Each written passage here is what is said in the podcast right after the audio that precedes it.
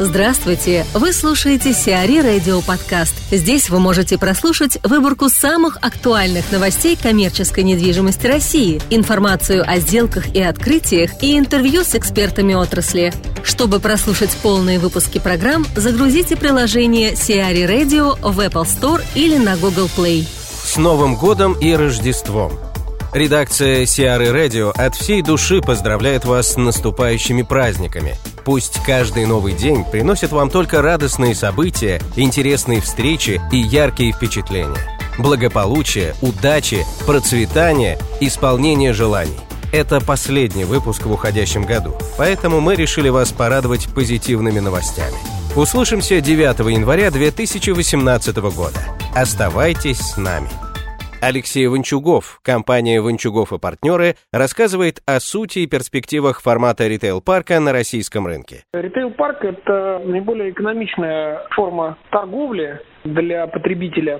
С этой точки зрения она и создается так, чтобы не обременять ритейлеров высокими расходами на гранитные полы и золотые стены. То есть, по большому счету, это экономичный вариант размещения, экономичный вариант строительства. Разделяют этот формат на ритейл-парки и пауэр-центры. Принципиальное отличие между ними состоит в том, что ритейл-парк – это несколько отдельно стоящих крупных ритейлеров с отдельными входами, объединенных общей парковкой. А пауэр-центр – это все то же самое, но несколько ритейлеров могут быть объединены не только общей парковкой, но и общим входом. А так это несколько крупных самодостаточных ритейлеров, объединенных одной территорией. С точки зрения потребителя, ритейл-парк – это такой one-stop-shop, то есть возможность наиболее эффективно за единицу времени с максимальной выгодой в деньгах купить все необходимое.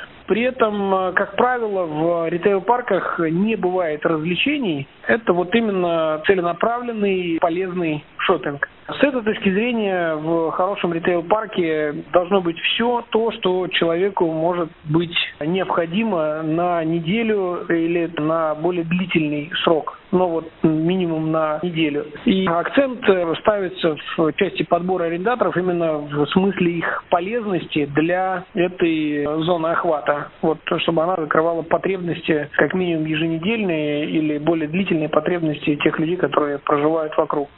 Это что касается определения. В ритейл-парке, как правило, развиваются ритейл-проекты, которые ориентированы на так называемый смарт-шоппинг.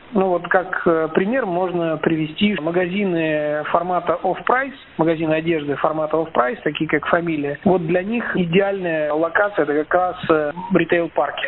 Для них товарное соседство с гипермаркетом бытовой электроники и техники, строительным гипермаркетом, спортивным магазином крупным и детским гипермаркетом, для них это идеальное соседство. Когда магазины формата off-price сидят в фэшн-галерее традиционных торговых центров, это выглядит как конкуренция, в общем-то, между первыми линиями брендов и остатками тех же самых брендов порой. Поэтому это смешивает немного несмешиваемые форматы. В этом смысле магазины off-price, они идеальны для расположения в таких локациях. Очень напоминает концепция ритейл-парка, именно с точки зрения магазинов off-price, всякие аутлет-центры. Но там же тоже предусмотрены какие-то развлечения, во всяком случае есть какой-то фудкорт свой. Что касается фудкорта, в традиционном его понимании, он, конечно же, есть и должен быть в любом ритейл-парке. И это не столько развлечение, сколько необходимая часть инфраструктуры. Вы правы, да, что здесь есть что-то общее между ритейл-парком и аутлетом. Однако аутлет – это все-таки, как правило, более дорогие гламурные бренды, просто вторая их линия. А ритейл-парк – это изначально экономичный формат. На простом примере, в аутлете может продаваться Миучи, Боско и Манго. В ритейл-парке скорее будет расположен магазин «Фамилия», может располагаться «Глория Джинс», «Фандей» или «Остин» или «Модис». То есть немножко другие бренды работают. При этом не стоит думать, что это расслоение, оно абсолютно. Дело в том, что ритейл-парки, как правило, находятся на вылетных магистралях. И, следовательно, обслуживают не только тех, кто заинтересован за единицу времени приобрести наиболее экономичные товары, но еще и обслуживают тех, кто проживает в частном секторе на удалении, условно, 20 километрах от ритейл-парка. В этом смысле это, конечно, состоятельная публика, поэтому традиционные магазины и вполне себе привычные бренды, они тоже могут быть расположены в ритейл-парках, но просто не в таком большом объеме. Все-таки за фэшном едут в центр города, специально совместить это с развлечениями. Аутлет имеет ярко выраженную направленность на условно дорогие бренды, средневысокие и высокие бренды. Вот что должно продаваться в аутлете. В отличие от ритейл-парка, где могут продаваться бренды среднего ценового сегмента и экономичного, демократичного сегмента. Раз мы затронули тему территориального расположения, есть ли разница в столице и в регионах, что касаемо ритейл-парка? Принципы размещения ритейл-парка всегда примерно одинаковые, поскольку в основе этой экономики, извините за тавтологию, лежит экономия, то участок земли под ритейл-парк, он по определению не может находиться в центре города. Ну, если только он не достался бесплатно. В этом смысле, как правило, ритейл-парки располагаются на въездах в города или выездах, на объездных дорогах, на кольцевых дорогах.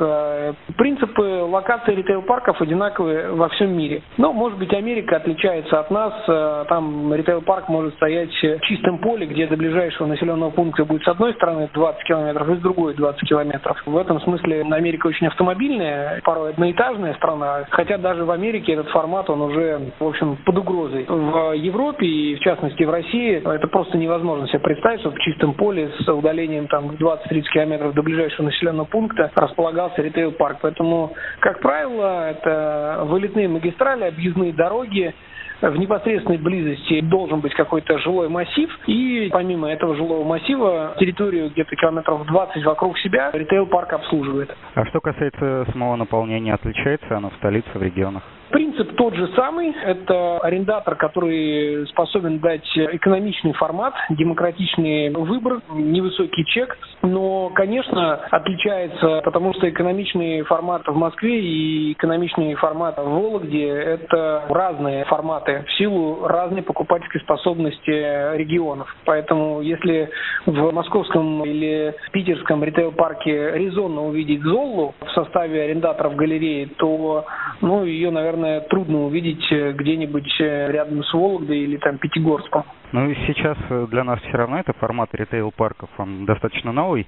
А как ритейлеры реагируют на него? На самом деле какой-то бурной реакции от ритейла, наверное, ожидать рановато. То есть вы правы в том, что этот формат новый для нас, потому что зачастую мы делали в России гибриды между ритейл-парком и региональным центром, и все эти гибриды, все эти нечистые форматы, они зачастую себя показывали не очень эффективны для операторов галереи. Поэтому в классическом виде, в классическом понимании эти проекты, можно сказать, только-только начинают появляться. Отношение к ним умеренно нейтральное, но все расставит по своим местам бизнес. Как только в ритейл-парке будет бизнес для определенной категории арендаторов, отношение к ним сменится от умеренно нейтрального к глубоко положительному. То есть здесь не вопрос ощущения и впечатления, это вопрос исключительно арифметики, экономики и бизнеса для ритейлеров. И вопрос времени, видимо. Да, вопрос одного первого года. Вот один-два ритейл-парка покажут, что в них есть бизнес. Показательным периодом обычно является год, так называемый стабилизационный год. Если через год станет понятно, что там много людей, и они тратят деньги, и определенный тип арендаторов там очень хорошо себя чувствуют, в этот формат начнут активно входить многие арендаторы. Это уже на самом деле сейчас происходит. Мы видим это по своему ритейл-парку, по Видное-парк. Мы видим, что у нас заполнено все, вся галерея практически средними операторами и более мелкими арендаторами, не крупными, будем так говорить, форматами. Хотя комплекс работает только в составе пока одной лишь ленты. То есть, в нашем случае работает локация, большое количество жителей со всех сторон и престижная трасса с точки зрения частной застройки. Во всех остальных случаях, там, где локация не такая очевидная, как у нас, но потребуется доказательство, что это работает. И в нашем случае они тоже потребуются, но даже без подтверждения товарооборотами люди видят место и реагируют на него. Здесь очень важно с ритейл-парками не раздувать галерею. То есть существует такое правило, что отношение галерей к якорным арендаторам не должно превышать 20%. То есть 80% якорей, 20% галереи. Часто наши девелоперы в поисках лучшей жизни делали там, как минимум 70/30, а чаще всего 60/40. 60/40 галерея просто не работает, просто не находится для нее экономики. Поэтому, когда, например, у нас это физически ограничено вот этими самыми 20%, то ритейлеры понимают, что у них будет бизнес. Вот мы говорим о ритейл-парках, говорим об ОРЦ, говорим о районниках, время крупных торговых центров, там, оно уже все безвозвратно ушло? Если несколько лет назад был такой тезис, он звучал на МАПИКе и на МИПИМе, the bigger, the better, то я бы его сейчас переформулировал как the closer, the better. То есть, если раньше было чем больше, тем лучше, размер комплекса имеется в виду, то сейчас чем ближе, тем лучше. Фокус смещается в сторону близости к потребителю. Во многом этому способствует развитие онлайн-торговли. И нельзя сказать, что развитие ритейл-парков будет наносить существенный ущерб крупным торговым центрам. Они будут расходиться на разный пользовательский опыт. Это будет делаться выбор потребителям. Я хочу сегодня совершить максимально быстрый и полезный экономичный шопинг для себя, или я хочу получить другой пользовательский опыт, и прежде всего я хочу отдохнуть и, возможно, заодно совершить какую-то импульсную покупку. Скорее будет происходить вот такая вот сегментация и сегрегация по вот этому вот признаку. И стоит не забывать, что влияние онлайн-торговли будет все более ощутимо сказываться на офлайн, на торговой недвижимости. И в этом смысле у ритейл-парков, как мне представляется, будущее более безопасное, потому что они со временем могут трансформироваться в РЦ онлайн-торговли, то есть в распределительные центры онлайн-торговли. Они могут быть в среднесрочном будущем, знаете, такими складами последней мили для потребителя, таким пикпоинтом. Я, между тем, с трудом себе представляю какой-нибудь большой крупный торговый центр, находящийся в черте города, чтобы он взял и там на треть превратился, скажем, в распределительный центр онлайн-торговли. Но дорого, это очень дорого для него, его экономика это себе не позволит. Поэтому, мне кажется, это более защищенный, что ли, с точки зрения инвесторов актив, именно в этом отношении, с точки зрения перспектив его трансформации. Если торговый центр рассчитывает только на автомобильный трафик, то все у него будет плохо. Это справедливо по отношению к традиционному формату торговли. Основной потребитель у традиционных брендов это женщины и это молодые люди. Они высоко мобильны и в основном перемещаются на общественном транспорте, причем в основном на метро. Поэтому близость к метро является ключевым в определении локации традиционных стандартных торговых центров. Что касается автомобильной доступности, здесь не так все просто. Для тех, кто живет за городом, для тех, кто живет рядом с вылетными магистралями, для тех, кто пользуется общественным транспортом на повседневной основе, для семей, для условно дачников, инфраструктура, которая находится в досягаемости их автомобильного маршрута, она тоже является преимуществом.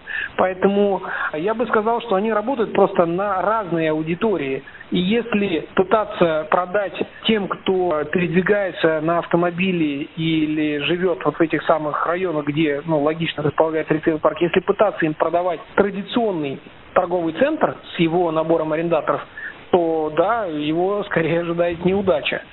Если использовать идеологию one-stop-shop, то есть за единицу времени максимум полезного, максимум удобную инфраструктуру делать, навигацию, парковку, въезд, выезд, визуальную доступность и, самое главное, нужные ему арендаторы, то пчелы не могут быть против меда, понимаете? Автомобилисты не могут быть против АЗС или драйв-тру кафе по дороге. А это и есть все элементы, в том числе ритейл-парка. Поэтому просто нужно делать правильными пчелами правильный мед. Анна Воробьева, руководитель проекта АМАРУ группы ILM, подводит итоги уходящего 2017 года. Вам чем запомнится год? Очень интересная история на рынке происходит. Вообще год очень интересный. Такой, скажем, переходный период. Смена движения, смена подхода, наверное, в этом рынке. Мы ее так ярко наблюдаем.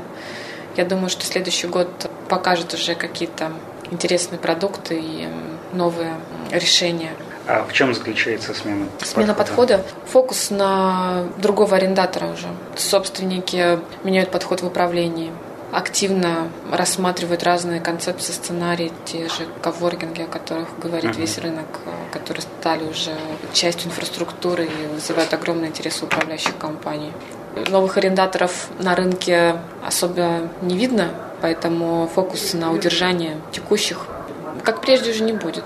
Не будет легких сделок, не будет стандартных, может быть, даже решений, подходов. Перемены в технологиях, в решениях, в подходах, в идеях, они такие стремительные, что для того, чтобы иметь конкурентное преимущество, нужно всегда мыслить иначе. Вот каждый раз иначе. Мы наблюдали попытки разных проектов копировать какие-то решения. Понимаем, что это тупиковая история. Когда видишь, что кто-то сделал что-то классное, нужно сразу думать о том, как сделать лучше, как сделать иначе. Но в этом плане, может быть, можно копировать какую-то зарубежную историю, международный опыт.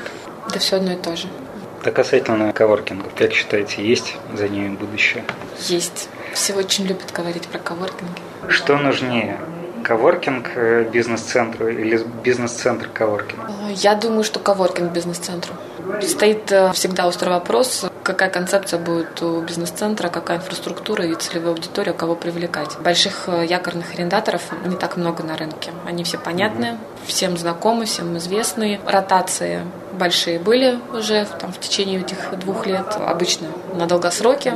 Ожидать, что через год еще будут ротации и пойдут именно конкретно в этот бизнес-центр или в другой, тоже не стоит. В основном там малый и средний бизнес. Они ротируются гораздо чаще. Мелкая нарезка самая ликвидная. Уходит очень быстро. Стоит этаж нарезать на 100 метров, и он уходит в 2-3 раза просто быстрее. Сокращается экспонирование очень сильно. И можно ставку давать повыше, торговаться поменьше.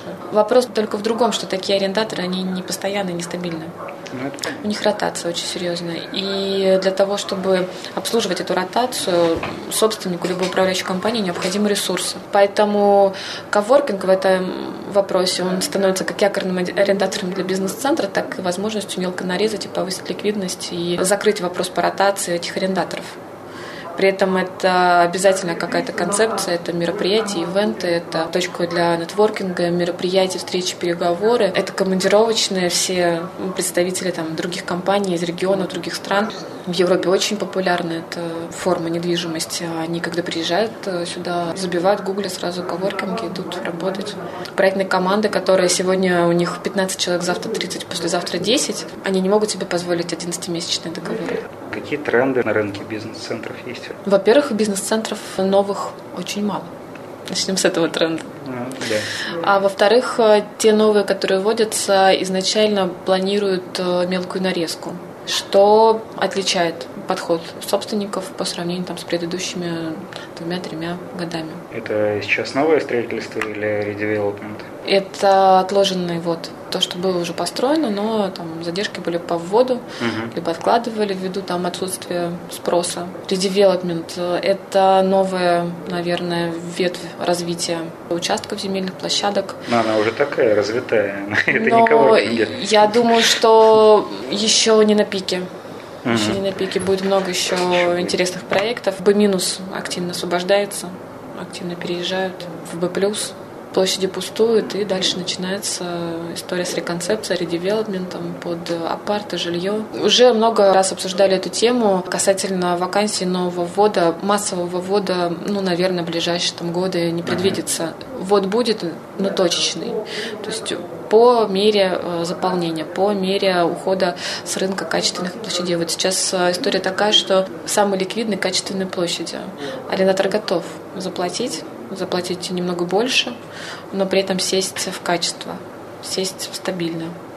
Это мы говорим про понятные метражи, от 300 метров, когда он не так быстро ротируется и более стабильно оседает. А стоит ли в Новой Москве уходить в мелкую нарезку? Больше, я думаю, что в любом бизнес-центре площадью от 6 тысяч метров имеет смысл выделить площадки под такие варианты, такие форматы. Коворкинг, мелкая нарезка и стандартный офис. Да? А в какой пропорции? Коворкинг с мелкой нарезкой все-таки где-то рядом должны быть. И 2-3 крупных. Коворкинг просто меньше 2000. Коворкинг, это уже будет такая локальная, наверное, история, либо филиал какого-то большого бренда. Люди любят работать недалеко от дома. Но при этом, чтобы было понятно окружение, комфортная среда и спокойно в светлом помещении, тихо можно было там реализовывать свои проекты и не терять в окладе. Поэтому, если это фрилансер, если это проектные команды, маленькие компании, организации, стартапы, так скажем, ИП, которым не принципиально, люди, которые в основном живут по этому направлению, допустим, для них идеальный вариант. Зачем? Пока они не выросли во что-то стабильное, во что-то конкурентоспособное, можно и в коворкинге посидеть. Пока нету массового ввода новых площадей, будет заполняться то, что есть. Просто будут выбирать соотношение цена-качество. По торгам, конечно, если заходит большой арендатор, будут вести переговоры, но не с таким размахом, как полгода, год назад даже. Я думаю, что следующий год это будет стыковка взглядов.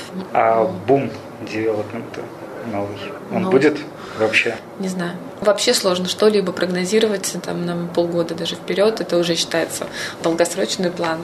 Посмотрим, как будет развиваться экономика, кто у нас будет на рынке, кто придет, какие будут инвестиции, как будет развиваться бизнес, что будет происходить. Класс А подзаполнится, наверное, все-таки. Хорошо бы подзаполнился там, до 10% хотя бы, 9-10%. И тогда новый проект будет либо достраиваться то, что сейчас началось. Ну, видите, начинают какие-то точечно проекты реализовывать, но опять-таки сроки, когда это будет, когда они закончат строительство и когда они будут вводить. Поэтому все на рынке понимают, что рано или поздно вакансия сократится.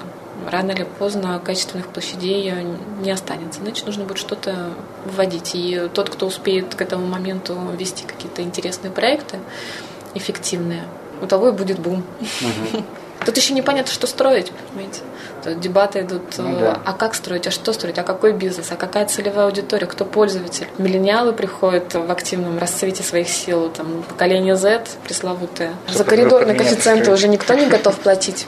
Такого, как было в 6-7 году, вряд ли, не думаю. На территорию за 4-м транспортным у больших арендаторов не такой спрос.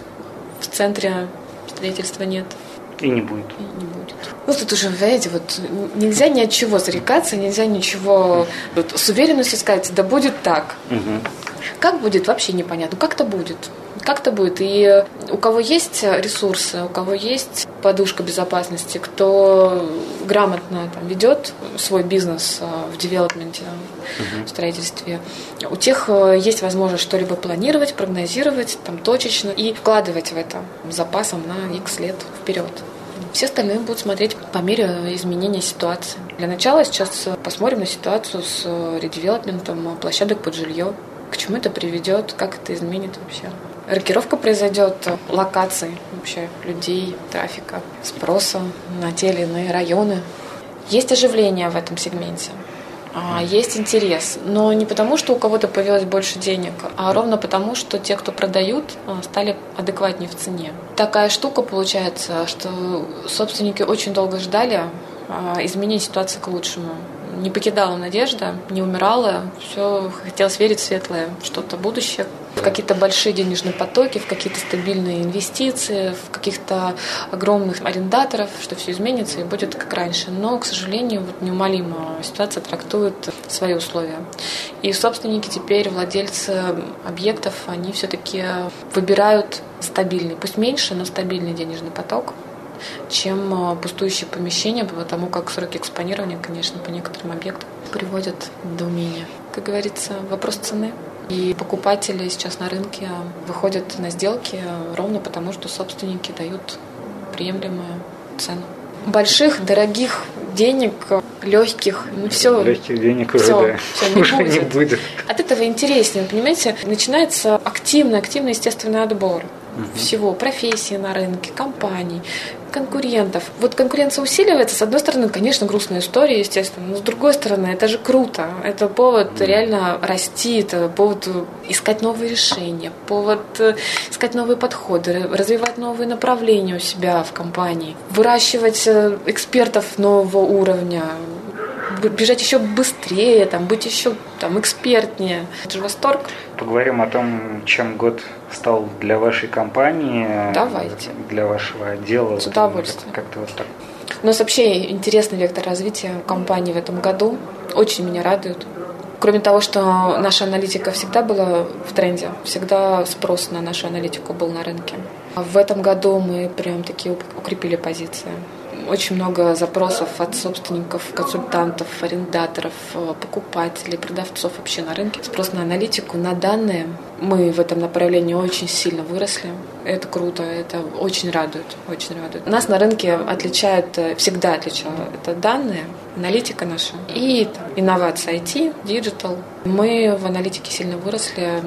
Не могу не отметить наше направление по оценке недвижимости, оспариванию кадастровой стоимости. Тут, конечно, мы молодцы. Равных нет просто. То, как мы это делаем, то, как делают наши коллеги эти проекты, это просто восторг. АМА тоже прошел серьезный путь. У нас же был ребрендинг Zolla Moscow Offices в ama.ru. Концепцию поменяли немножко, подход. Сегмент полностью выделили. У нас несколько сегментов в рамках одного проекта. Расширили границы, подняли там потолок свой по сделкам. Команда у нас выросла. Личный кабинет собственника мы реализовали. Все это, конечно, непросто. Не имея в штате 800 программистов, все-таки непросто развиваться. Непросто, потому как еще и рынок такой очень интересный, своеобразный. Мы еще все-таки не перешли в стадию «дайте нам прозрачность». Мы перешли в стадию «дайте нам прозрачность», но как бы так, чтобы мы свою прозрачность никому не показывали. Какая-то такая история. Но очень радует прогресс. Хотя можно было, наверное, сделать еще больше. Ну уж, как говорится, сколько сделали. Задел большой на следующий год. Думаю, что мы еще покажем интересные продукты. Большой интерес к аналитике в этом году. Потому что я вот лично для меня вот случайно получилось у меня такое словосочетание. Эпоха стабильной неопределенности. Ну, вот действительно непонятно, что делать дальше. Непонятно, что появляется новый тренд. Вот там появились коворкинги. Так получилось. У нас просто комплементарная история. То, что делаем мы, как раз мы отвечаем на спрос, который интересен коворкингам. Поэтому мы все время про это говорим. И, ну, само собой получается. И мы только заговорили про коворкинги. Раз уже несколько запросов. Сделайте нам исследование по этому сегменту. А сделайте, а подскажите, а что делать, а как быть? Там, вот выступили Office Next, да, у нас был. Выступили, хорошо, все, куча запросов. А что делать дальше? А как вы это посчитали? А как вы это увидели? А мы тоже хотим это видеть. А будет ли свет в конце тоннеля? Есть ли жизнь на Марсе? Как нам быть с нашими объектами и так далее? Сейчас там вообще ничего не понятно. А нигде ничего не понятно.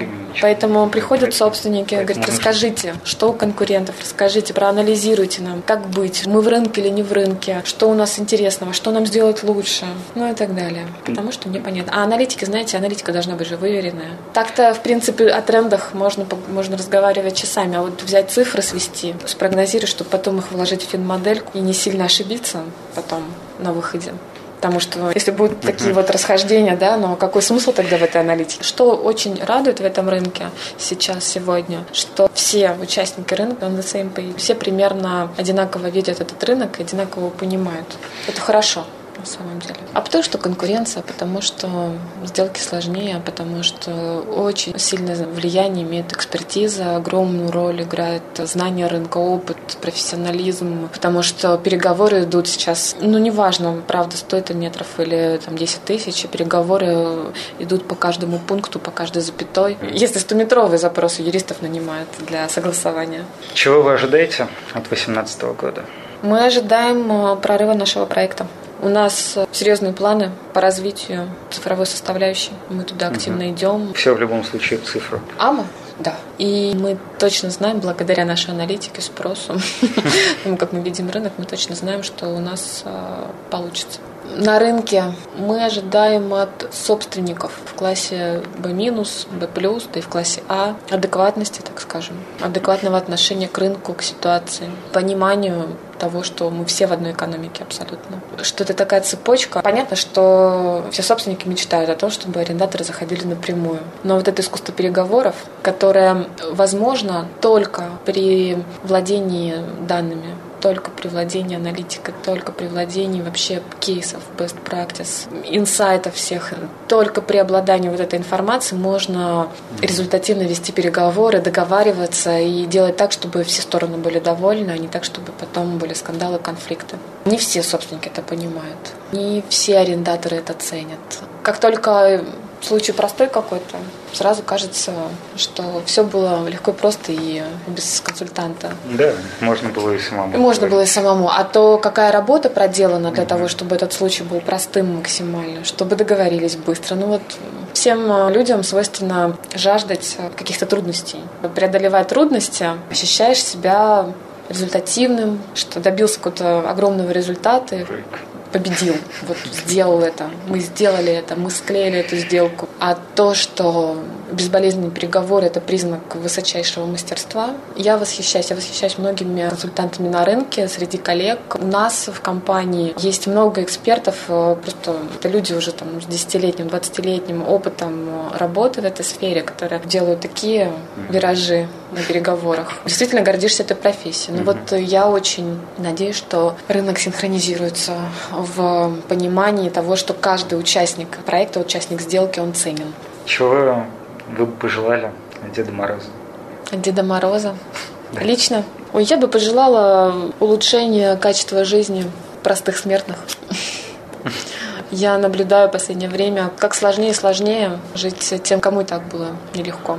Чтобы не было войны. Простые человеческие радости. Хочется какой-то стабильности, просто спокойной жизни, чтобы можно было спокойно работать, чтобы быть уверенным в том, что если ты делаешь интересный проект, и он востребован рынком, и у тебя все получится, чтобы палки в колеса не ставили. Вот так сказать. Deutsche Bank расширился в БЦ «Аквамарин-3». Технологический центр Deutsche Bank в России арендовал дополнительные помещения в московском бизнес-центре «Аквамарин-3». Действующий арендатор занял более 2000 квадратных метров в третьем строении БЦ. Консультантом сделки выступила компания JLL. В настоящее время суммарная площадь БЦ «Аквамарин-3», занимаемая технологическим центром Deutsche Bank, составляет 10 249 квадратных метров. Яндекс.Такси купил Foodfox. Яндекс.Такси приобрел второй по величине после Delivery Club сервис доставки готовой еды Foodfox. После закрытия сделки по объединению Яндекс.Такси и Uber, команда Foodfox вместе с командой Uber Eats войдет в направление доставки еды в новой холдинговой компании. Основатели Foodfox Максим Фирсов и Сергей Полиссар возглавят это направление и будут отвечать за развитие сервиса в России и за рубежом. CRE Radio. Эксклюзивные рубрики «За и против», «Ноу-хау», «Ремейк», «Новые форматы». Слушайте в полных выпусках программ в приложении CRE Radio. Приложение доступно в Apple Store и на Google Play. Более подробная информация на сайте crre.ru/radio.